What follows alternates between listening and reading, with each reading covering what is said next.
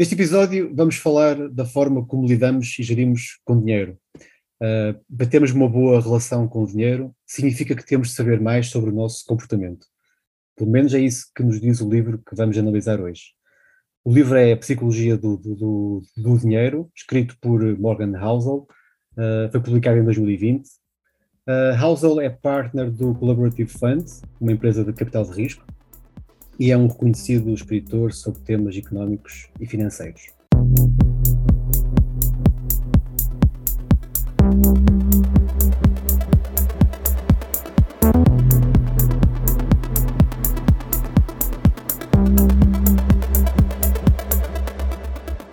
Bem-vindos ao Future Proof Talks, um podcast sobre poupança e investimento com análise de expectativas para os mercados, tomada de decisão e filosofia de vida. Vitor Ribeiro e Henrique Amaral Dias conversam sobre o que estão a ver, a escrever e a ler com foco no futuro. As opiniões expressas refletem apenas a opinião dos participantes e não vinculam a Futureproof Wealth Advisors. Todos os exemplos, informação, nomes de pessoas ou instituições descritos e falados no podcast são apenas para fins ilustrativos e não são uma recomendação. O Futureproof Talks não é nem pretende ser um substituto do aconselhamento personalizado.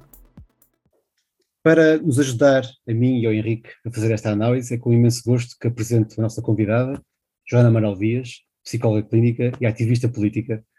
Joana, antes de mais, muito obrigado por ter aceitado o nosso convite. Eu que uh, agradeço. E bem-vinda ao Future Proof Talks. Muito obrigada. É um, é, um, é um gosto, é um prazer. E ainda por cima com um tema tão giro. É verdade. Vamos lá ver. Olha, eu começaria então por, por te pedir uma análise introdutória ao livro, um, sem antes fazer aqui apenas uma ligeira introdução, que eu penso que, para, para, para contextualizar, Uh, pergunto se concordas que na gestão do dinheiro chega a ser uh, mais importante uh, o comportamento uh, do que propriamente aquilo que, que é o nosso conhecimento ou o background financeiro. Uh, o autor até chega a, a, a referir que o sucesso financeiro não é uma ciência exata, ou seja, ele até classifica como uma soft skill, não é? que, que chama de, de psicologia. Uh, perante isto, qual é que é a tua interpretação? Olha, eu, eu, eu vou começar por fazer aqui uma, uma pequena violação do backstage deste episódio, dizendo que eu comprei o livro, que foi tipo antes de eu ser já eu era, antes de ele me ensinar a poupar, eu já, já tinha pirateado o livro, não sei se pirateei, ele está disponível em P D F. Exato. E, e além disso, como tu, como tu depois, interessante, prometeste que me davas um livro, eu já ganhei o livro, não sei se explica grande parte dos comportamentos económicos, mas eu acho que vamos, vamos lá dar. É uh, isso, é isso. O que eu dizer, e também ainda dentro desta, deste preâmbulo, é que uh, uh, para, para mim, psicóloga clínica, é sempre uh, com alguma, uh, não sei se perplexidade, mas é, com, é digno de nota que existam pessoas de tantas outras áreas que não são de psicologia, não tiveram que fazer um plano de estudos de nove anos, como eu. Uh, nove anos foi o que eu fiz no mínimo, porque há quem faça mais. Mais, exato. Os cinco anos uh, pré-Bolonha, mais os dois de mestrado pré-Bolonha, mais as pós-graduações, mais os doutoramentos, e que achem que podem, inclusive, escrever livros que se chamam A Psicologia de, não é? E vendem milhares de cópias. Porque é se eu, psicóloga clínica, fosse escrever um livro chamado A Economia de... Uh, outra coisa qualquer, a economia dos países em desenvolvimento, ou a medicina do trabalho, ou a física quântica, tenho a certeza que metade da comunidade científica correspondente me caía em cima. Ora, isto também é interessante uh, e também nos deve fazer pensar. Bom, há, há, é claro que há, há, há, há estreitas relações entre uh, a psicologia e a economia, e entre a economia e a psicologia e a sociologia, etcétera. Mas, na verdade, eu depois até perguntei ao Henrique, entretanto, ao longo da semana, quando estava aqui a acabar de preparar o nosso episódio, se, só para confirmar que ele realmente não tinha nenhuma formação em psicologia, porque eu andei a procurar, podia não ter encontrado, porque ele podia, por exemplo, ser economista de base e depois ter feito o doutoramento em psicologia, claro, ou qualquer coisa, mas não. Portanto, aí acho, acho, eu quando digo perplexidade, eu não fico zangada quando, como os especialistas dizem, ah, você não é especialista, você é uma psicóloga, não pode falar. Não, porque eu acho que temos todos o direito a ser tudólogos, mas, mas realmente nem somos todos psicólogos. E, portanto, isso é digno de, de nota, porque para alguém que vem da minha área, para alguém que vem da área da psicologia, que ainda por cima no meu, no, na minha atividade profissional e para profissional em vinte e cinco anos tenho cruzado com muitos assuntos de política, portanto naturalmente também de economia, não é? Uhum. Embora não, não seja economista, nem escreva livros sobre a economia de, uh, mas uh, é com agrado por um lado, mas também é, isso é um objeto de análise, porque uh, não é por acaso as pessoas acham que sabem alguma coisa de psicologia, porque as pessoas são mesmo seres psicológicos, e muitas vezes acham que sabem, mas isto para dizer que o assunto da relação das, do, do ser humano com o dinheiro, como aliás o, o tema do, da relação do ser humano com outra coisa qualquer, não é? Com, com o poder, o tema da relação do ser humano com a alimentação, com o exercício físico, com a família, com a ambição, com a cultura, outra coisa qualquer, essa, essa relação entre o, o eu, o homo sapiens sapiens e um, um outro objeto qualquer, é óbvio que a psicologia já se debruçou sobre ela, e portanto o Morgan, que é dois mil e vinte, eu gostei do livro, mas é verdade, e é bom da verdade, e para repor um bocadinho aqui a coisa, existem muitas obras de psicologia eh, dentro da, da, da disciplina científica, psicologia, que se debruçaram sobre esta, esta temática, como é que as pessoas se relacionam com o dinheiro e em que medida é que, que fatores, que variáveis eh, é que são importantes e que valem a pena ser estudadas e que nos dão algumas respostas eh, sobre essa relação da, da pessoa com, com o dinheiro. Um, e sim, eu própria devo dizer, já agora passo a publicidade, que publiquei um livro em dois mil e dez, acho eu, não, não é dois mil e dez, estou a mentir, dois mil e doze, chamado O Cérebro da Política, onde me dedicava sobretudo a estudar a psicologia política, que é uma área também, sim, como a psicologia do dinheiro, a psicologia política, onde realmente o ponto central, isto agora é responder mais diretamente, fim deste programa, à tua pergunta, Vítor, Um, onde o ponto central é este mesmo, aquilo que é determinante quando as pessoas estão a fazer política, como é determinante quando as pessoas estão a escrever um livro ou, ou, ou a fazer bacalhau à brás, é a sua personalidade, e isso é, é, é do ponto de vista é, absolutamente estabelecido, mas podemos, podemos nos interrogar que variáveis dentro da personalidade é que são as mais importantes, mas possivelmente mais fundamental, mais influencia, influenciador do que outras, como dessas que tu elencaste, é de facto o comportamento do indivíduo, que é a face visível, digamos, a parte manifesta da sua personalidade. E, portanto, não é que seja aspiada, portanto, como eu estava a dizer, aspiada que isso seja elaborado ou que seja formulado por uma pessoa que é de, de uma área financeira e de, de economia, mas, mas para nós é algo que está, que está estabelecido. Sim. É, sim, sim, claro que sim. Não, e eu gostei desse, desse preâmbulo, porque de facto nós temos, temos visto aqui, aliás, falávamos há pouco de um, de um, de um livro que é o Noise, que foi escrito também pelo Daniel Kahneman, que é um dos, um dos, uhum. dos escritores, que eu penso que até a formação dele até é psicologia, não é? Penso, uhum. penso que é. Enganado. E é engraçado esta relação, portanto, por isso é, tens, tens toda a razão, de facto há uma ligação muito forte e, e, esse, e esse background é importante para depois podermos transpor para outros temas ligados mais à economia. Uhum. Uh, mas é curioso, porque no livro, no próprio livro, uh, uh, e este assunto da psicologia e da, da vertente comportamental, o Henrique sabe, já temos falado muito sobre isso, é uma, é uma, é uma vertente que me, que me é muito... Cara, porque, quer dizer, eu gosto muito desta vertente, desta vertente nunca estudei esta, esta área, mas, mas como relaciono com pessoas, com investidores, noto que é muito importante cada vez termos essa percepção, cada vez mais, ou seja, é, apesar de não ter esse conhecimento teórico, sei que é importante e vou vendo os comportamentos, não é? Uh, e, e, e, nessa, e nessa vertente eu noto que as finanças são muitas vezes vistas como, como, como uma área muito científica, uh, cheia de fórmulas, matemática... Uh, parece que somos, somos todos uma folha de Excel, não é? Temos um plano e, e por aí, e eu cada vez me afasto mais dessa vertente, uhum. uh, porque cada caso é um caso, as pessoas nunca vão uh, uh, tomar decisões só com base numa folha de Excel, uh, e então individualmente não é assim, uh, e, e até pela leitura de vários livros, como o Noise, como o Thinking Fast and Slow, também do Daniel Kahneman, como a teoria da da perspectiva, há muitas dessas teorias, um, e pronto, e gostava também, já agora Henrique, gostava também de ouvir a tua opinião e o que é que achas desta temática, partilhas aqui a tua visão. Vamos lá ver, eu, a Joana queixa-se bem de um preconceito que existe relativamente a ela, mas não só ela, não é? Mas ela reúne também um, um conjunto de características que a tornam, infelizmente, e isso é atávico da nossa sociedade, um alvo de crítica, que é pensar que por ser psicólogo não pode comentar sobre determinados assuntos que saem fora dessa esfera, e depois reúne outras características, que é uma, uma mulher bonita, não é por ser minha irmã, não é? E, e, não, mas isso mas, não tem a ver com o livro, mas eu, eu nas minhas aulas de, de, macro, de macroeconomia costumo dizer aos meus alunos que uma das principais razões do atraso na, na, na nossa economia, da nossa sociedade, não é só da nossa economia portuguesa, é precisamente a discriminação que há relativamente à, às mulheres.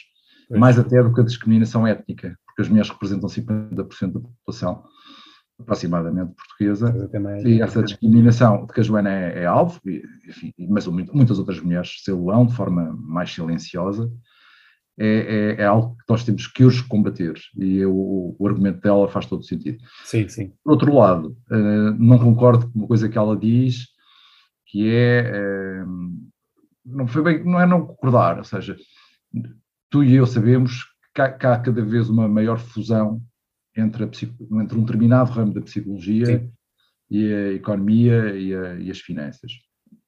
E, portanto, não só os economistas se debruçam cientificamente sobre problemas que são colocados pela, pela ciência da, da psicologia, e vice-versa, também há determinados psicólogos que se debruçam sobre problemas económicos, nomeadamente problemas que têm a ver com as finanças comportamentais, com aquilo que é o paradigma que está claramente posto em causa Da, da economia, que é uma mainstream teoria neoclássica, que é que o consumidor otimiza a sua função de utilidade e, portanto, é presciente, etc, etcétera.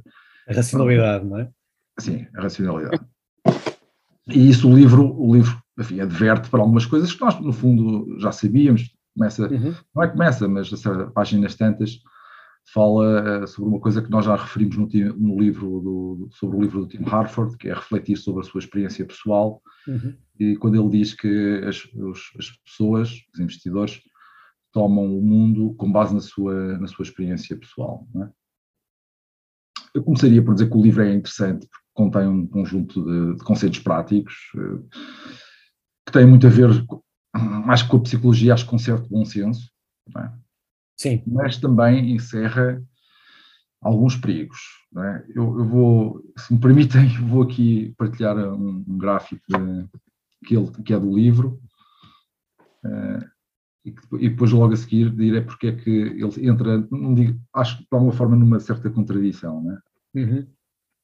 Uh, acho, que estão aqui, sim, acho que estão sim. aqui a visualizar, portanto, ele, logo no início do livro, ele diz que a nossa experiência com, com o dinheiro e com a aquisição de riqueza, de património, tem muito a ver com o momento em que nascemos e, e, por, e por consequência, com as experiências que vivemos.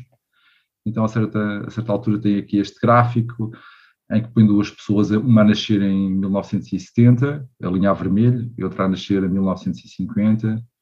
Qual seria a evolução da sua riqueza se investisse no mesmo produto financeiro? Exato. Uh, obviamente que a pessoa que nasce em mil novecentos e setenta tem uma conjuntura económica muito mais favorável relativamente a esse produto financeiro e a sua riqueza explode, não é? Enquanto aquela que nasce em mil novecentos e cinquenta, há aqui uma tendência para uma certa estabilização até aos trinta anos de idade e até um ligeiro declínio. Uh, é verdade. Não, é verdade, mas por outro lado ele faz muita apologia de uma postura passiva nos investimentos, daquela questão da capitalização, e deixar as, coisas, deixar as coisas rolar. Bem, mas eu tenho aqui acrescentar esta frase, in the long, que é do, do Keynes, in the long run we are all there. Exatamente. Porque vamos imaginar que eu começava, em, em vez de investir aos treze anos, começava a investir aos quarenta, não é?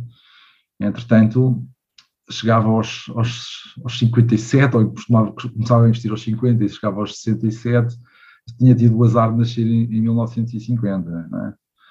E aí a coisa, não, a coisa da capitalização e deixar as coisas correr, uma firma correr, já se calhar não, não ia ser tão positivo, não é? Pois. E este gráfico, que é dele e que está no livro, uhum, entra em contradição com parte do argumento que ele expande em noutras partes do livro. Bem, mas isto é uma, é uma crítica que eu, não estou a, que eu acho que não marca o livro, okay? Sim, não, sim. De todo. Acho que o livro tem conselhos muito importantes, uh, e nomeadamente um que eu acho que é fundamental, é que as pessoas costumam dizer que tempo é dinheiro, mas para mim, e não só para mim, mas para alguns economistas, dinheiro é tempo. O que é que isto significa? Ele certo. Fala disto. Eu penso que isto é muito importante como cultura de gestão de vida, é que o facto de nós adquirirmos uma determinada riqueza, um determinado património, permite-nos ganhar independência e controle sobre as nossas próprias vidas e fazermos aquilo que queremos com o nosso tempo. E, portanto, ter dinheiro mais do que exibir os carros, porque isso, no fundo, é uma subtração de riqueza, como ele diz, de ter Exato. As casas. Mas para mim também, e aí eu identifico-me com o autor, é ter controle sobre a minha vida, é ter controle sobre o meu tempo. É, por exemplo, estar aqui hoje no meu escritório, aqui com uma coisa no dedo que estão a ver, que é uma ligadura funcional, porque tenho tempo para jogar ténis, não é? Eu também é, tenho, claro. Já agora. Sabes que, sabes que, de uma determinada maneira, da parte de cima, como veem, com, com uma coisa bastante informal, era da parte que mais posso estar de calções ou até de cuecas, ok? Não vou revelar isso, não é, não é necessário. Há uma certa, há uma, há uma certa não, há uma, há uma liberdade que, que o dinheiro nos confere, que para mim sempre foi muito mais importante do que as coisas materiais que ele pode, que ele pode dar. E acho que isso é importante que os leitores desta obra retenham, não é? Quer dizer, é porque, eu, eu, aliás, eu, desculpa lá, é, é o que ele diz que é que dá um... É o tal dividendo, não é? O dividendo incalculável, eu vou ler. É isso. E com isto termina a, minha, a primeira parte da minha intervenção. Sim, Joana, força. Eu ia aproveitar porque vem exatamente no seguimento disso, porque aquilo que uh, a psicologia do dinheiro em geral, no livro também toca nesse aspecto, nos diz é que para perceber, uh, por exemplo, qual é o perfil do investidor, uh, qual seria a melhor maneira de organizar as finanças daquela pessoa, é em primeiro lugar perceber a sua personalidade e desde logo uh, neste aspecto muito específico que o Henrique abordou, que é qual é a motivação específica daquela pessoa para fazer dinheiro. Para ter dinheiro, para fazer dinheiro, porque nós sabemos que essas motivações, elas não são assim tantas, o ser humano tem cinco ou seis emoções básicas e as motivações para ter dinheiro são também cambiantes e arranjos, combinações dessas mesmas. Sabemos que as pessoas, há um grupo de pessoas que quer ter dinheiro para ter poder, muito poder, e para exercer poder sobre o outro. Há pessoas que querem ter dinheiro simplesmente para acumular dinheiro, da mesma maneira que há pessoas que acumulam lixo e que acumulam tralhas e que acumulam pessoas, etcétera. Há pessoas que acumulam dinheiro pela acumulação, há pessoas que acumulam dinheiro pela ostentação, uhum. para poderem, por questões de insegurança, de, auto, de baixa autoestima, uh, baixo autoconceito, baixa autoimagem, querem ostentar e mostrar. O Morgan até fala disso no livro, de como isso é uma melhor maneira de perder dinheiro, mas portanto, por ostentação é outra.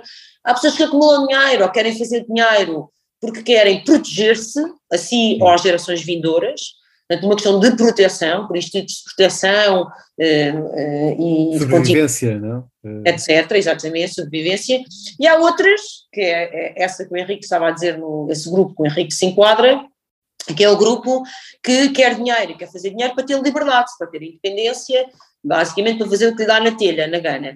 Ora bem, se nós, se nós tivermos perante, não sei, não sei se, se tu fazes isso, Vitor, se, se faz parte do teu trabalho, ou, mas imagino que alguém que nos possa estar a ouvir, inclusivamente possa ter isso como funções. Se você está perante um investidor, ou alguém que quer aplicar uh, o seu dinheiro, é bom perceber qual é que, de base, antes de se falar se é um, se é um investidor conservador ou mais aventureiro, outra coisa qualquer, é bom e é importante perceber de base, efetivamente, porque é que a pessoa quer, quer ter dinheiro e quer fazer dinheiro, porque se, provavelmente sem perceber isso, nomeadamente este conjunto, este leque de motivações básicas que eu acabei de elencar, não vamos traçar o melhor caminho e o melhor perfil, não é? Portanto, é muito importante, e é que a psicologia tem algo a dizer de, de como é que se forma a percepção eh, que nós temos do mundo, como é que se forma a nossa relação com o mundo, que tipo de vinculação eh, mais segura, mais ansiosa, mais hesitante é que nós temos com as coisas que nos rodeiam e que tipo de personalidade desenvolvemos, nomeadamente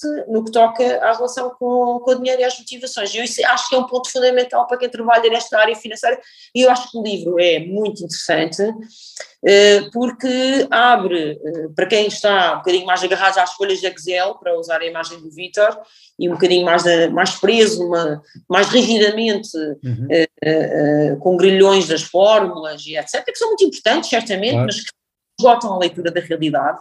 E, o, como dizia o Bateson, o mapa não é uh, o território, não é? Portanto, as grelhas de leitura que nós temos da realidade não são a realidade propriamente dita, e portanto esta complementariedade e este aporte que a psicologia pode dar, nomeadamente nesta área das, das motivações da personalidade, é fundamental. E aliás eu acho um desperdício, uh, tendo em conta a consistência do corpo científico hoje nesta, nestas temáticas, acharia um desperdício que uh, os colegas de áreas circundantes e adjacentes não os usassem. Pois. Oh, Joana, não sei sim. se acho que tens essa ideia, com certeza, mas tem havido prémios nobres da, da economia, que são psicólogos, então a sua formação base é essa. E, sim, e o, o Kahneman é um caso. É um caso. E julgo que haverá mais no futuro, sim. não tenho sim, dúvidas. Sim. E é natural. Sim, também acho. Uh, Joana, tocaste num ponto importantíssimo, a questão da relação do, do, do advisor, não é? Neste caso, a minha função enquanto advisor de investidores, uh, e sem dúvida, a parte do perfil é fundamental. Aliás, nós temos estudado cada vez mais essa parte, uh, mas aí está, como não psicólogos, admito que seja bastante difícil uh, ter essa percepção, uhum. mas é um ponto fundamental. Uh, nós já temos, temos mesmo o nosso, uh, aliás, eu próprio desenvolvo uma, uma, uma matriz, se posso dizer assim, sim, em que sim. tento definir uh, o perfil da pessoa, não só o perfil situacional, ou seja, aquilo uhum. que é a pessoa no seu dia-a-dia, em, em enquadramento profissional, uh, familiar, e o perfil psicológico. Claro que são grelhas e são, e são matrizes feitas de forma, uh, está, lendo, lendo é, livros. É empírica.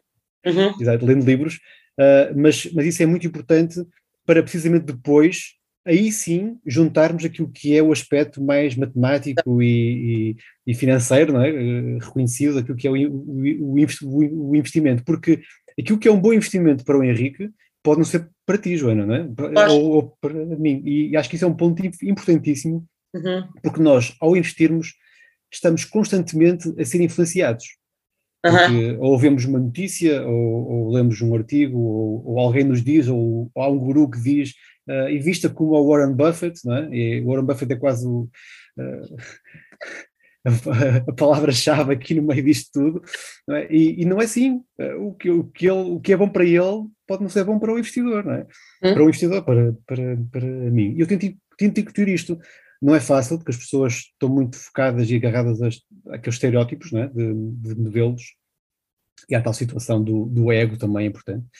Uh, e, e falaste também da questão das experiências, e o livro também refere isso. Uh, dá muitas experiências, eu acho que uma das coisas positivas que o livro tem são as, as, os exemplos que ele dá de pessoas concretas, uh, não é? Que, a história, exatamente. Uh, e, e até há um indiano, portanto, o Gupta, que, que, que, que ganhou muito dinheiro e que, entretanto, fez inside, foi, foi, foi preso por inside trading na, no processo uhum. da Goldman Sachs, portanto, e há o caso do Ronald Reed, que é um, um tipo que, que, era, que era zelador e, e uhum. trabalhava em bombas de gasolina e que, entretanto, quando morreu deixou uma fortuna enorme de oito milhões de euros. Passou filantropo, como ele diz, zelador a filantropo. Exatamente, isso mesmo. Uhum. Portanto, esses exemplos eu acho que são muito interessantes no livro e para quem está fora da área financeira, e mesmo para quem tentar, mas quem quer investir, eu penso que tem dicas interessantes e pontos de vista importantes. Uhum. Uh, e a experiência por, aqui conta. Não é? Esta busca, desde logo por isso, porque te obriga a pensar do dinheiro de uma maneira, uma perspectiva um bocadinho mais complexa, não é, não, complexa não é, não é a palavra certa, um, um bocadinho mais expansiva, não é? Não uhum, ficar ali sim. tão centrado a ver a árvore e ver um bocadinho a floresta, não é? E, e desde logo esse exercício e abrir um pouco a mente e haver uma certa receptividade para essa perspectiva, eu acho que é muito importante, não é? Se a pessoa pensar em si própria, e até nos seus, alguém que leia este livro, já nem digo que tenha um advisor, mas que, que, que leia o livro e pense, bom, uh, para que é que eu quero ter dinheiro? Para que é que ele me serve? Será para ter essa liberdade? Será porque tenho muito receio, tenho uma, uma posição, sinto-me muito inseguro no mundo e vejo o mundo como um lugar hostil e isto dá-me segurança? Bom, se a pessoa fizer uma reflexão sobre isso, estou certa que isso será um informante muito, será nevrálgico para decisões futuras. O processo de investimento. Para a entrada, exatamente, para a entrada das tais fórmulas e, e de outras claro. decisões eh, que depois terá que tomar. Sim, e em relação a isso até é interessante porque na nossa forma de, digamos, de desenhar a política de investimento, que é o nosso documento base para um, para um investidor, temos precisamente essa parte dos objetivos, em que definimos quais é que são os objetivos que a pessoa quer uh, alcançar e uhum. só a partir, de, só a partir desse, desse ponto é que depois vamos definir qual é que é o, o investimento, aí está, porque, porque se o objetivo for uh, a liberdade financeira, como o Henrique definiu e como já falaste, uh, de facto o tipo de investimento será diferente, não é? Uhum. Portanto, uh, portanto temos que alinhar isso, isso, isso assim, e essa parte histórica e a parte da experiência é de facto muito importante.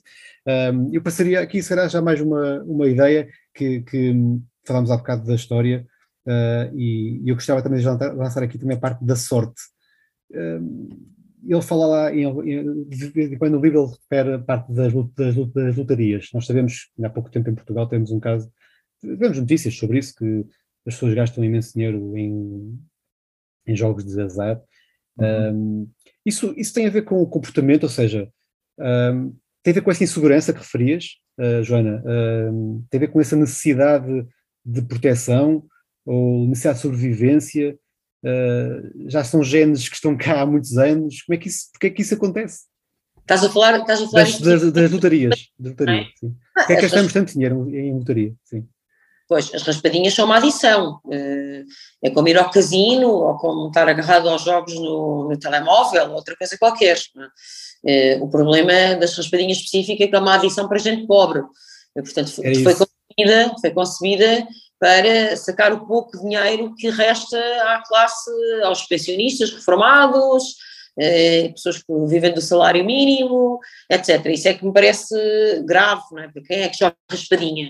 A maior parte das pessoas, é não todas, mas que respondem, perdão, de facto a este perfil eh, socioeconómico, e portanto é isso. Agora, na, na sorte, mais genericamente, e eh, referindo-me até ao que, ele, ao que ele aborda no livro, eu acho que ao fim e ao cabo ele coloca a tónica num ponto importante, que é, eh, há sempre a influência da sorte e do azar, em qualquer coisa na vida, em tudo, não é? O facto de estarmos cá, de existirmos em si mesmo um lucky strike gigante, não é? A probabilidade é mínima, portanto… Tivemos todos sorte nesse aspecto, pelo menos eu considero que tive imensa sorte. Sem dúvida, sem dúvida. Pronto. Portanto, a sorte e o azar interferem em tudo, não é? De, vamos a conduzir, vamos a, todas as, todos os atos do nosso dia. Agora, muito importante é nós eh, aceitarmos aquilo que não podemos mudar, não é? Temos uma perspectiva, eh, não é conformista, mas eh, é realista. Eu acho que ele também aborda, põe, põe um pouco a ênfase aí, quer dizer, há coisas que nós não podemos mudar, que são mesmo assim… Não, não vale a pena despender um grama de energia emocional ou de qualquer outra forma de intervenção para alterar aquilo que é definitivo, da mesma forma que não vale a pena pensar, despender muito tempo a pensar se vamos ter sorte ou azar, porque isso de facto não depende, tudo o que não depende de nós e que não está ao nosso alcance. Efetivamente, aquilo que depende de nós, nas nossas vidas, inclusivamente nos investimentos financeiros, no desenvolvimento, no crescimento do nosso dinheiro, etcétera, o que depende de nós é uma fatia muito pequena. Uhum. E como é uma fatia muito pequena, temos que ter muito cuidado com as variáveis que estão alocadas a essa fatia, justamente para ensinar o contrário. Eu acho, eu acho que essa perspectiva faz todo o sentido, e devo dizer que até na relação do ser humano com outras coisas da sua vida, com a família, com o trabalho, etcétera, isso é uma boa forma e, e está consentâneo com o, o estado da arte na psicologia. Exato. Henrique, queres dar aqui alguma, alguma ideia sobre isto? Sobre a questão da sorte, da história também? É, enfim, acho que a Joana há um bocado falou de uma coisa interessante, que é uma certa... uma psicopatologia, não é? Das pessoas que querem dinheiro para controlar os outros e têm o dinheiro como forma de dominância. Isso daria tema para um, para um outro programa, é, mas acho que é, que é a minha boa... Sem dúvida. Ela, obviamente, que aqui o papel da, da raspadinha, desse tipo de jogos na vida dessas pessoas, o Housel, embora do ponto de vista racional rejeite esse tipo de comportamento, o facto é que ele tenta compreendê-lo, não é? E assim como eu o compreendo, e também me compreendo a mim mesmo. Eu costumo, quando estou a dar microeconomia e entro na questão da tomada da decisão, da presença do risco, eu faço essa pergunta aos meus alunos se é racional ou não jogar o Euro Milhões, não é? E depois fazemos lá os cálculos, não é? Combinatórios, e vemos, verificamos que não é, não é? Ou seja, que o valor esperado do jogo é, é claramente negativo. Um, além do trabalho que daria para cobrir todas as, as probabilidades que seria um trabalho imenso. Mas acho que o que o Housel diz corresponde àquilo que, que é a explicação que eu dou aos meus alunos, que é as pessoas jogam as raspadinhas e jogam os Euro Milhões e esse tipo de coisas porque têm porque alimenta, isso permite-lhes alimentar por breves instantes, não é? Ou por breves dias, a expectativa de poderem alterar o curso das suas próprias vidas, com, e isto aqui entra muito mais na esfera da Joana, tratando-se de um pensamento mágico, não é? O que também é uma patologia, não é? As pessoas acharem que podem mudar as suas vidas se algo extraordinário, quase miraculoso acontecer. É isso. Mas isso, mas isso que é válido, isso que, voltando àquilo que a Joana disse no início da psicologia, é que isso que é válido para, para o comportamento relativamente à, à gestão do nosso dinheiro também é válido para outras características, se calhar, mais universais da nossa espécie, que é nós acreditarmos em milagres, temos a Nossa Senhora de Fátima, não é? Dirigirmos lá à espera que a doença de um parente nosso querido desapareça por qualquer razão, um problema pessoal, seja ele financeiro ou de outra natureza qualquer também, sim, como por artes mágicas, de repente se desvaneça. Um, isso é um aspecto que a Joana frisou, que eu acho que é, que é muito importante. Outra questão que eu acho que o autor frisa e que eu acho que é relevante que os nossos ouvintes tenham em consideração é o, o, a questão da roleta russa, não é? Uhum. Que também se trata, acho que toda a gente sabe o que é, que é a roleta russa. Se imaginarmos um revólver, tem capacidade para seis balas, apenas uma bala está no, no tambor do revólver, gira-se o tambor e há a probabilidade de um sexto morrermos, apontando a arma à cabeça, e de cinco sextos nada acontecer e ganharmos. Ora, há muita gente que vê o upside, ou seja, o lado positivo, que são as probabilidades, que é cinco sextos de, de nada acontecer, mas se porventura esse acontecimento se calva, extraordinariamente ocorre, então a vida de uma pessoa é, é destruída. E acho que muitas vezes existe por parte, e isso ele frisa bem, por parte de, das pessoas, dos investidores, enfim, supostamente dos investidores, investidores que fazem aplicações, existe uma negação de, de, de um risco potencial que é de tal forma aniquilador, não é? Que, que as pessoas, se, se calhar, se estivessem presentes, não tomariam essas decisões de investimento. Isso parece-me bastante, bastante interessante. Outra coisa que me parece muito interessante no livro, e que eu, e, e tu sabes, conheces, eu sempre adotei esse princípio, que é nós podemos tomar decisões financeiras com algum risco, sim senhora, mas temos que suportar uh, as consequências do cenário mais pessimista acontecer, de tal modo que isso não afete estruturalmente as nossas vidas. Ora, o que eu vejo é que há muitas pessoas que fazem investimentos e que põem lá todas as suas poupanças. Nós vimos isso com a falência dos bancos. É verdade que os bancos, entre aspas, enganaram muita gente, mas as pessoas certo. também se deixam, se deixam enganar porque foram, puseram todas os, as suas poupanças nos depósitos miraculosos do, do B E S ou do, do depósitos. B P, exato, depósitos, entre aspas, sei que eu estava a fazer assim. Portanto, não tomaram em consideração que, que, que estavam a fazer apostas de alto risco e que não tinham margem para viver se porventura elas corressem mal. Ora, ter isso que ele diz, que é preciso ter aqui um intervalo, né, de segurança entre as decisões de investimento que nós tomamos e os seus resultados, de forma a podermos dormir bem. Esta expressão que ele utiliza recorrentemente, Correto. dormir bem, eu acho que é fundamental, porque não se aplica só ao dinheiro, aplica-se à vida. Acho que nas nossas ações cotidianas, nas nossas relações com os irmãos, com os filhos, com os pais, assim como nas nossas decisões de investimento, eu acho que no final do dia o que é importante é nós sentirmos-nos bem connosco próprios, não é? E, mas eu não vou dizer mais do que isso, porque tenho aqui à, à, à minha frente, as pessoas têm à, à, à frente delas alguém que sabe muito mais disso do, do que eu, mas eu acho que essa tranquilidade, não é? Pá, é fundamental, e é fundamental pô-la como variável quando estamos a tomar decisões de investimento. Sim, é verdade, e essas decisões, eu, tu sabes que também tenho falado muito sobre isso. Um, se uma pessoa uh, na sua poupança principal, da, da sua carteira core, não precisa de ter um retorno uh, objetivo de cinco ou seis por cento, que vai incorrer em determinado risco necessário para chegar a esse retorno, porque é que há, porque é que há de ter esse retorno? Ou seja, porque é que há de pedir esse retorno? Pode ter menos e incorrer em menos risco, ou seja, as ações podem, devem ser mais calculadas. Mas eu, tu falaste aí de algumas situações, eu levo-me a pensar na questão que é muito debatida hoje em dia, muito falada, que é a literacia financeira. Essas tomadas de decisão que as pessoas uh, fizeram e que os bancos também... Uh, provavelmente levaram que as pessoas tomassem essas mesmas decisões, tem muito a ver com a falta de educação um, finan- financeira e esse conhecimento que, que eu acho que tem que ser muito mais trabalhado, acho não, tenho a certeza que tem que ser, uh, porque um, os problemas vão continuar a existir. Uh, nós agora estamos a, toda a gente sabe, estamos a entrar num, numa espiral de inflação. Um, a inflação, também temos dito isso muitas vezes, é um imposto escondido, portanto também vai sobrecarregar ainda mais as pessoas com menos rendimentos e com menos conhecimento, uh, e, e isso, uh, se as pessoas não estiverem preparadas, uh, se calhar o sofrimento ainda vai ser uh, maior. Aliás, nós, nós três provavelmente nunca passamos, por, eu não, pelo menos, eu nunca passei por uma situação de inflação, nem sequer sabia. Uh, nós, desde que eu me lembro que vivo, uh, não, não me lembro de haver uh, esta inflação. Portanto, eu julgo que, aliás, no livro até refere isso, que aquilo que nós não conhecemos, uh, não sabemos, não é? Ou seja, há uma experiência que não é sentida, tais, aquelas é isso, cicatrizes, não é? Nós só zero vírgula zero zero zero zero zero um por cento da realidade, da realidade. E, e atuamos como se conhecêssemos oitenta por cento, não é? Quer dizer, precisamente. Não. É verdade, é verdade, é isso mesmo. Portanto, essa, essa experiência tem que ser marcante, não é? E nós, nós não, não, não sentimos isso e, de facto, essa parte há outra coisa da história, que eu, falta, falta eu, isso. Que eu gostaria de dizer, há, há um aspecto que ele fala, que é que a realidade vai mudando, não só as pessoas mudam, uhum.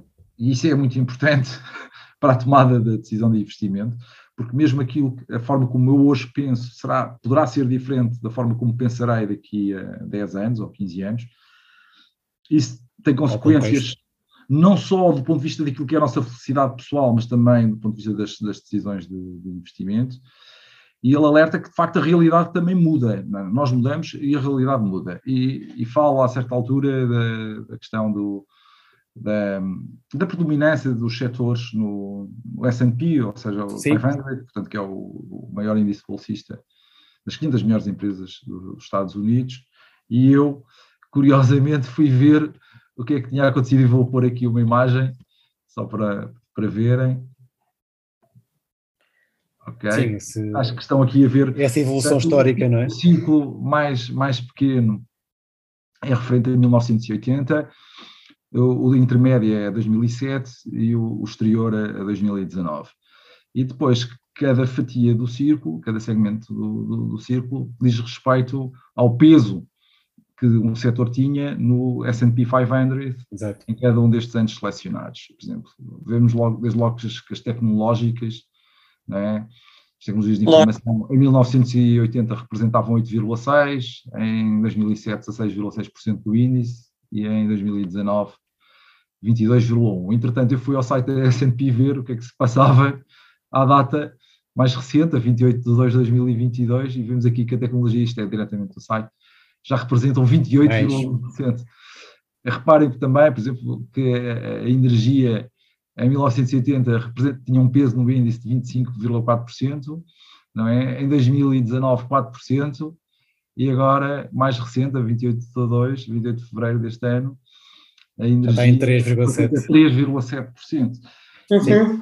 E, e isso também é importante, muitas vezes as pessoas têm aquela ideia que a realidade é imutável e que também os acontecimentos catastróficos ou extraordinários, também do ponto de vista positivo, se vão repetir, sei lá, a seguir ao, ao, ao, ao onze de setembro havia, haveria de haver ataques Uh, ainda mais terríveis, bombas nucleares portáteis, havia empregados de escritórios que tinham paraquedas debaixo das secretárias para se lançarem pelas janelas.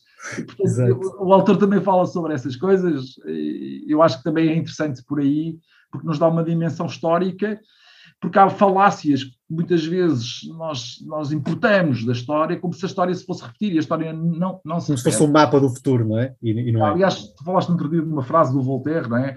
Era isso que eu ia dizer agora. A história não se repete, mas os homens sim, ou seja, a natureza humana é muito mais constante que a pois, história.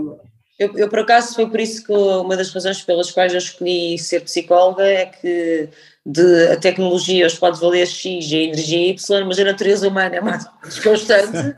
Portanto, é uma profissão garantida, é uma profissão em que, por exemplo, ao contrário de ser futebolista ou assim, quanto a pessoa mais velha está, mais uh, créditos. Mas...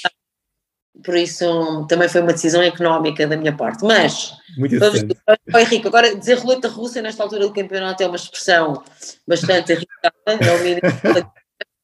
E depois a verdade para pegar uma coisa que o Vitor estava a trazer à conversa e que eu acho muito relevante, é que, evidentemente, o contexto, e que o Morgan também aborda no livro, todo o contexto e toda a aprendizagem que nós fazemos é importante, nomeadamente neste aspecto da literacia financeira. Aliás, eu acho que em Portugal, para pegar nestes exemplos que acabaram por vir aqui à tona na, aqui no podcast de hoje, em Portugal, desde o, dos agarradinhos da raspadinha até aos lesados do B E S, o que nós encontramos é muita iliteracia e muita confiança. Encontramos várias coisas, o Henrique já se referiu, eu já referi-me a umas, o Henrique referiu-se a outras, mas também encontramos este denominador comum, porque as pessoas muitas vezes desconfiam, não é? Em Portugal a raspadinha também faz sucesso, como eu estava a dizer, porque as pessoas, muitas delas se esforçaram, tiveram toda uma vida de trabalho que não deu frutos, não compensou, e esperam o tal golpe de mágica, o tal instantâneo, basta juntar água. Uh, os lesados do B E S e outros aconteceram porque as pessoas confiaram numa autoridade e alguém que lhes disse isto é o caminho, nem se questionaram, nem foram ver, nem, nem pediram uma segunda opinião, nem, nem coisa nenhuma. Portanto, também há aqui uma grande dose de um, claramente um país pobre, onde eh, as pessoas não têm educação nem financeira, nem, nem, nem médica, nem outra, eh, e, de um, e de um país onde trabalhar uma vida toda não compensa e às vezes nem sequer tira da miséria. Nós já sabemos que a fatia, há uma fatia muito grande de portugueses pobres, que trabalham, que têm um trabalho o tempo inteiro.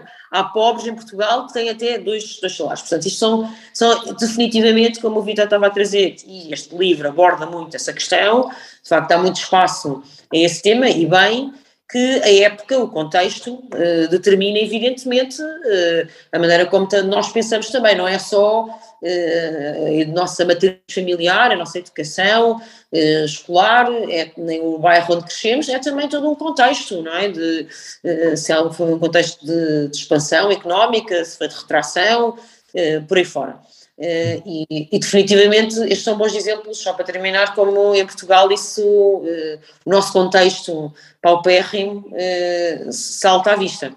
Sim, salta mesmo à vista. Uh, há, há, um, há um dos conceitos também que, que é referido no livro, já agora eu queria, queria lançá-lo aqui porque, porque eu penso que é uma das situações até que mais influencia a tomada de decisão, que é o conceito de reactance psychology.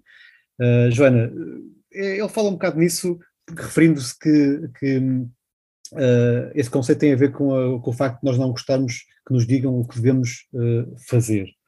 Um, isso, em relação ao, ao dinheiro, de facto, vê-se muito. As pessoas gostam de tomar essa decisão. Um, acho que está bem aplicada esta, esta comparação com, com, esta, com esta parte da gestão de, de dinheiro. Eu, eu não sei se bem que se as pessoas gostam uh, de, não é, eu não diria que as pessoas uh, querem decidir por si apenas, não, não gostam que lhes digam o que fazer. Sim. Uh, eu acho que as pessoas gostam mais de ter essa percepção, que é um bocado okay. diferente, não é? Uh, e não significa que isso tenha efetivamente acontecido e que o processo tenha sido Foi. exatamente esse, não é? Aliás, nós vimos e estamos ainda na esteira e na... tomara que ressaca de um período muito sensível, de vinte e quatro meses praticamente, com a questão da Covid, onde as pessoas lhes foi dito muitas coisas que tinham que fazer, em matérias muito sensíveis, eu diria eh, tão sensíveis, aliás eu acho que a ciência económica e financeira ainda vai beber desta experiência da gestão da, da Covid, porque as pessoas foi-lhes dito o que fazer em muitas áreas da sua vida. Reparem que, por exemplo, a questão da Covid entrou não só na questão da saúde pública, mas chegou a entrar na esfera absolutamente privada e íntima das pessoas, de quantas pessoas podias convidar para o Natal, ou, ou para a tua casa nos teus anos, ou coisas mesmo muito privadas. E, e as pessoas aceitaram, de uma maneira geral, de, o que fazer, embora também exista aí, e chama a atenção, uma relação clara, e também talvez por isso o autor do livro vá por esse caminho, uma relação clara entre o nível de educação formal uhum. do povo, de um povo ou de uma pessoa individual e a sua a capacidade autonómica numa, num processo de tomada de decisão, ou, ou o facto da pessoa sentir que tem que ter a última palavra e não se deixar apenas guiar como se fosse um cego, não é? Hum, portanto, há uma relação direta, e isso a psicologia também mostra, quanto mais elevado é o nível da população, Eh, mais, eh, ou uma pessoa individual, mais difícil é uh, dizer no que fazer ou como fazer, não é? Portanto, uh, nesse aspecto eu acho que faz muito sentido e, aliás, uh, nesta gestão da Covid isso aconteceu, exatamente, não é? Nos países com a educação formal mais elevada houve muito mais contestação e muito mais uh, repúdio, por exemplo, na Europa do Norte, do que nos países latinos, onde os níveis de educação formal são muito mais baixos, nomeadamente o nível de literacia, neste caso, em saúde.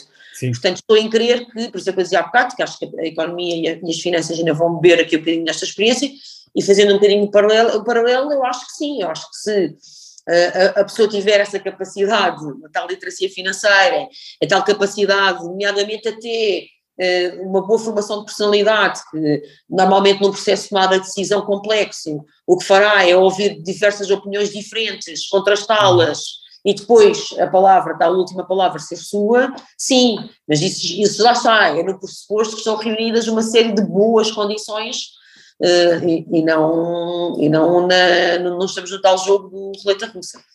Pois, roleta russa, mais uma vez. Tá. É quase... Temos que Temos que mudar este paradigma, não é? Também, não sei. Não quero entrar numa, numa cena de cancelamento, também não quero ir por aí. Credo. Sim, sim, sim, é fundamental, mas também encerra uma crítica ao livro. E aquilo que também estavas a falar da literacia financeira. Porque o livro começa com, com o exemplo do Foscone, que é um tipo altamente educado do ponto de vista financeiro, um tipo, e com imenso sucesso na indústria financeira, inclusive, contrastando com o Ronald Reed, que era um indivíduo que era empregado de limpeza e que tinha acumulado, quando o seu falecimento, uma fortuna avaliada a oito milhões de dólares, enquanto o outro tinha acumulado dívidas e tinha apresentado a insolvência pessoal. Portanto, a literacia financeira só por si também não basta, eh, por um lado, mas, mas o que o autor não devia dizer é que, em média, a literacia financeira evita mais... más decisões, ok, do que uma não literacia financeira. Então, estão a fazer entender, se eu pegar em, em, mil, em mil Ronald Reeds, indivíduos com, com uma qualificação de terminar o liceu, não é, terem terminado apenas o liceu, e os puser a, a investir, e pegar em mil tipos com a educação formal do Foscone, com certeza que a performance média, mil Foscones, não é mil Foscones do ponto de vista da personalidade, mil Foscones do ponto de vista da, da literacia financeira, será claramente superior eh, aos dos mil Ronald Reeds, com a educação formal do Ronald Reed. No entanto, eu acho que o, o autor tenta ali alertar, pronto, de uma forma um bocado uh, sensacionalista, não é? Que se nós mudarmos os nossos comportamentos, todos nós podemos ter dinheiro. Eu acho que foi isso, Joana, agora respondendo àquela, àquela tua questão inicial, foi por isso que ele vendeu tantos, tantos livros, não é? Porque ele, ele tenta também passar alguma coisa que é um, também não deixa de ser um, um pensamento mágico, é que é, se eu mudar o meu comportamento, se eu seguir estas regras, eu também vou, vou acumular dinheiro. Isso também não é bem assim, acho que a literacia financeira é muitíssimo, muitíssimo importante. É? Sim, mas eu, eu acho que ele, o que ele também quer dizer aí é que tem muito a ver com o nosso comportamento, ou seja, o facto de nós é. sermos muito literados e com muita educação, com doutoramentos, não é garantia não é garantia de sucesso, mas, pelo contrário, né? Pode ser médio, não é? Porque, quer dizer, tu, tu consegues ter, com certeza, com mais educação formal, sem dúvida, consegues ter uma performance melhor do ponto de vista das tuas decisões de investimento, quaisquer que elas sejam, em ativos sim. reais ou ativos financeiros, tu sim, sim, não tens essa educação formal, quer dizer... E aí o autor não frisa esse aspecto, mas eu acho que isso é um aspecto estatístico. Até há uma coisa que eu queria até passar a palavra. Tu repara, estás a falar de literacia financeira e eu acho que isso é uma coisa que o autor deveria ter sublinhado mais. Sublinhado, certo. E não sublinha. Eu acho que se entra muito na questão, se alterarmos o nosso comportamento, então vamos ter, vamos ter mais sucesso. Ok, isso é, é importante, mas a literacia financeira é, pá, é fundamental, não é? Ele, ele foi mais, se calhar, pelo tal passo de mágica, não é? Que...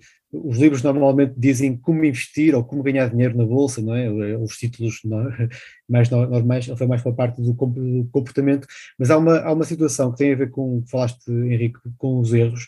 Uh, nós, uh, está muito, de uma forma muito básica, uh, uh, dividimos muito os erros, ou os desvios, ou os enviesamentos, vai, emocionais e cognitivos.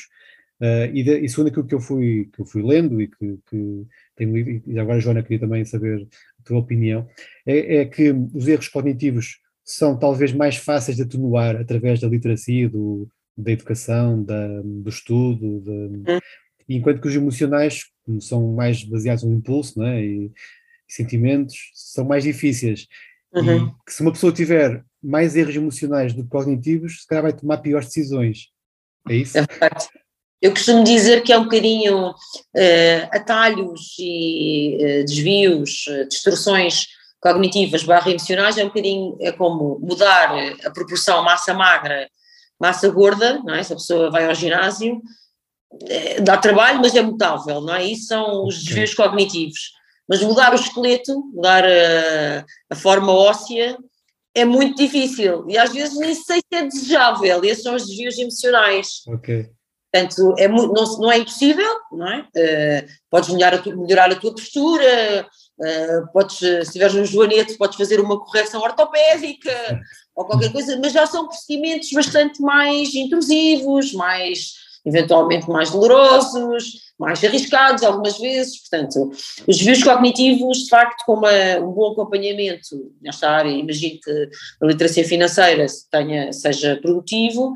Os desvios emocionais, esses atalhos emocionais, muitas vezes misturam-se com a própria história da pessoa, com a própria personalidade, com coisas muito antigas, muito primitivas eh, na, na, na vida dessa, dessa pessoa, e é, são quase, está na massa do sangue, digamos assim, para usar uma expressão super técnica, um, e é difícil, difícil de mudar.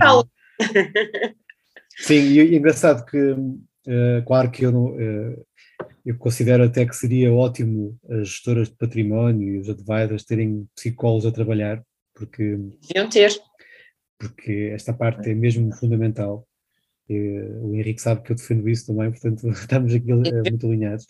Uh, e eu até por... acho, ó Vitor, desculpa interromper, eu até acho que Uh, uh, em, em, em gestão, na gestão de algumas carteiras, era bom mesmo conhecer o perfil psicológico, haver mesmo um estudo psicológico do investidor, perceber mesmo, claro, com autorização e consentimento expresso da pessoa, mas haver mesmo é a personalidade da pessoa, que é uma coisa que demora algum tempo, que requer uh, alguns meios. O Joaquim Lowe, por exemplo, da, da, da seleção alemã, da seleção alemã, não dá um passo, não dá uma decisão sem falar com o psicólogo.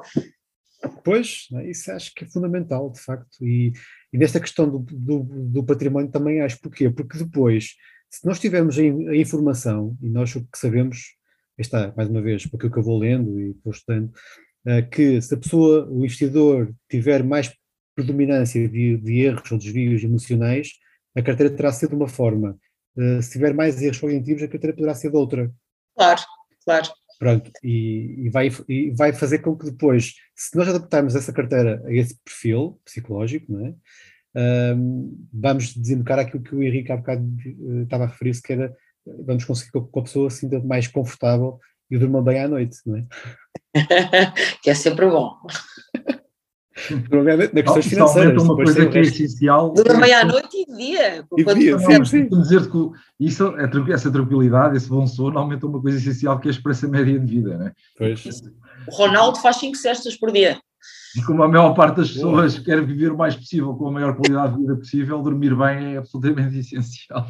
Uhum. Sim, assim, esses conceitos. Olha, estamos a chegar ao fim, muito rapidamente. Uh, eu queria só deixar aqui uma última situação que tem a ver com, com uma relação que ele faz no livro, Morgan faz no livro, que é, a certa altura, julgo que na parte final, uh, faz uma relação entre as posições de saúde, portanto, médico e por aí, uh, muito parecido com a questão do advisor, né, do financial advisor. Um, ele, ele até refere que há cem anos o médico tomava a decisão Uh, sem consentimento do, do, do paciente, não é? Ou seja, o médico é que sabia e tomava a decisão. Hoje em dia já não é assim, a pessoa tem que, tem, quer dizer, pode tomar a decisão também, pode partilhar essa decisão, pode consultar outras pessoas. O consentimento. Uh, exatamente, e diminuindo aí também o ruído, não é? Há aí também ruído aí a meio. Uh, e, no, e no aconselhamento financeiro também, eu também vejo isso, ou seja, as pessoas tendi, uh, antes, uh, se calhar em Portugal ainda existe isso, mas Um, havia muita tendência de entregar o dinheiro a uma gestora, a um, um, um gestor, pá, e faça a gestão, não é? E, e hoje em dia, uh, eu tento incutir isso também nas, nas pessoas, uh, à medida possível, é que, que as pessoas, que eu, também quero, eu também quero que as pessoas partilhem a decisão, não é para, me, para diminuir o meu risco, é, é para também que as pessoas se sintam confortáveis com aquilo que estão a fazer. Achas que há essa relação, de facto? Ele, como ele diz, ele diz mesmo que as profissões são, são iguais em termos de complexidade. Só mesmo para terminar, o que é que tu achas dessa parte? Para mim, Vitor? Sim, sim, Joana, desculpa. Sim, ah, eu acho que sim. Eu, eu até há bocado, quando falei disso, a questão da Covid e da saúde, sim, também fiquei a pensar justamente nisso, porque há pontos de contacto eh, interessantes e, e, e a explorar. Um, e é, é óbvio que justamente preservando a tal autonomia do ser humano, até porque eu acho que uma das melhores motivações realmente para ter dinheiro é essa, é a tal liberdade e a autonomia, não é a única boa, mas há outras boas motivações, lá está, desde a proteção, à filantropia, não interessa, mas é uma das motivações, essa projetar da autonomia tem que partir daí, da pessoa ter de facto uma, um consentimento informado, ou seja, ter, reunir e ter ao seu alcance a melhor informação para tomar depois uma, uma decisão acompanhada ou orientada, depende das situações, não é? Quer de saúde, claro. quer, quer da... Mas sim, por exemplo, eu lembro, até na minha área, devo dizer que se partia muito um paradigma, eh, há cinquenta anos partia-se muito um paradigma eh, de o processo, eh, quem o determina é o psicoterapeuta, é o psicólogo, hoje em dia é um processo muito mais partilhado e as pessoas... fazem perguntas, porque é que vai ser assim, quanto tempo é que se espera, de, bom, isso é tudo negociado no bom sentido da palavra, é tudo conversado e assim é que deve ser. Também acho que há uma parte boa da, desta, destes tempos, nesta contemporaneidade onde se pede também transparência e prestação de contas, também chega aqui, não é? Também faz parte aqui das, nestas profissões em que a vida é do outro, nós estamos aqui para servir. Eu acho que essa... Esse princípio é ótimo e deve nortear, e não, até porque nós sabemos que em muitas situações, quer nos aconselhamentos financeiros, na minha área, nas, nas psicologias e nas medicinas, de certeza absoluta, houve muitos abusos e muita apropriação daquilo que não, não, não lhe era do seu direito, não era do profissional de direito, não é? Sim, é um problema que eu acho que deveríamos abordar, e é um problema, e isso também, aí sim, a, a iliteracia financeira é um fenómeno que tem que ser combatido, que é a questão da assimetria de informação. Lá está. A assimetria de informação não é só prevalente, ou era prevalente na, na atividade médica, mas era muito mais prevalente, por exemplo, na atividade do aconselhamento financeiro, sobretudo por parte das, das entidades bancárias, vamos ser claros. Sem dúvida. Depois tinham as comissões, recebiam as comissões dos, dos, dos fundos, etc, etcétera. E isso não era minimamente dito aos... Aos, aos clientes e os bid-asks, ou seja, os spreads que se, que se ganhava na, na transmissão das ordens e, como tu sabes, melhor do, melhor do que eu. Conflito de interesses, não é? Era um conflito de interesses e era informação assimétrica, como existe, por exemplo, ainda hoje, eh, por exemplo, embora na profissão, na tua, já haja padrões éticos extremamente exigentes e na da Joana Sim. também, o facto, por exemplo, que há profissões, eu não vou agora mencionar quais, porque não, não vale a pena, aqui ainda há... por via dessa assimetria de informação, uma, uma grande discricionariedade, pois quem vai tomar a decisão, muitas vezes, em prejuízo daquilo uhum. que é o, o, o sujeito alvo dessa decisão. Uhum. E, portanto, eu, eu Mas acho falar que... de política, não é? Vou, não, não, vou, não vou referir para não ferir isso. Estou brincando contigo, estou brincando. Mas a questão da informação assimétrica é uma questão que, que, que de facto, existe imenso, imenso, na área uhum. financeira, e pá, é que os combater. E a única forma de combater é através da literacia financeira, é dar mais informação às pessoas e, e chamar a atenção das pessoas. Eu acho que, por exemplo, a Joana, e eu gostava que a Joana terminasse o programa, se não permites, porque Sim. eu acho que há uma coisa que me irrita solenemente nas notícias acerca da, da forma como os bancos prejudicaram as pessoas, etc, etcétera, que é aquela coisa manicaísta, é que houve um conjunto de lobos maus, o Salgado, o Rendeiro, etcétera, e as ovelhas, não é, que foram sacrificadas, não é? Pronto, foram comidas pelos lobos. E, ao invés de haver uma... Por parte, e agora sim, por parte de alguns, de alguns, de alguns políticos eh, mais, enfim, situacionistas, ao invés de... Mas isso eu até compreendo, porque eles estão a fazer o seu jogo político, o jogo político tem regras. Agora, acho que os órgãos de comunicação deviam ter um papel muito mais ativo na, a ajudar a incrementar a literacia financeira da, das pessoas, e não têm, porque eu, eu, eu de alguma forma percebo essa narrativa política que tem uma componente tática importante e, e que, pronto, agora, enfim, que, que ajuda obviamente a ganhar votos, e esse é que é o combate político, a conquista do, do poder e da influência.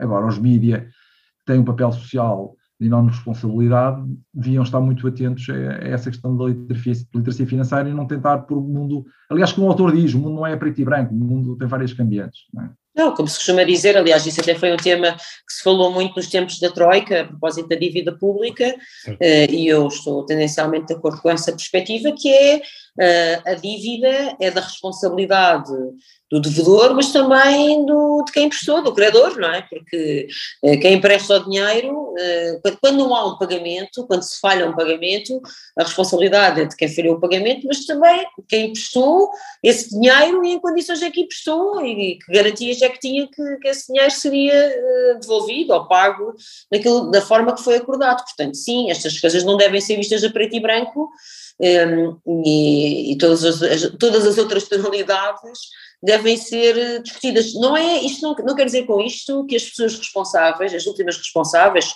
os D D Ts disto tudo, não é, desta vida, os D D Ts desta vida, sejam, eh, a sua responsabilidade seja almofadada, ou seja, seja vista como atenuante de alguma maneira. Não, é até para que não se repita no futuro, porque se as pessoas pensam que no futuro só tem que evitar o lobo mau, pois a expressão do Henrique, e isso chega, estão ainda muito enganadas.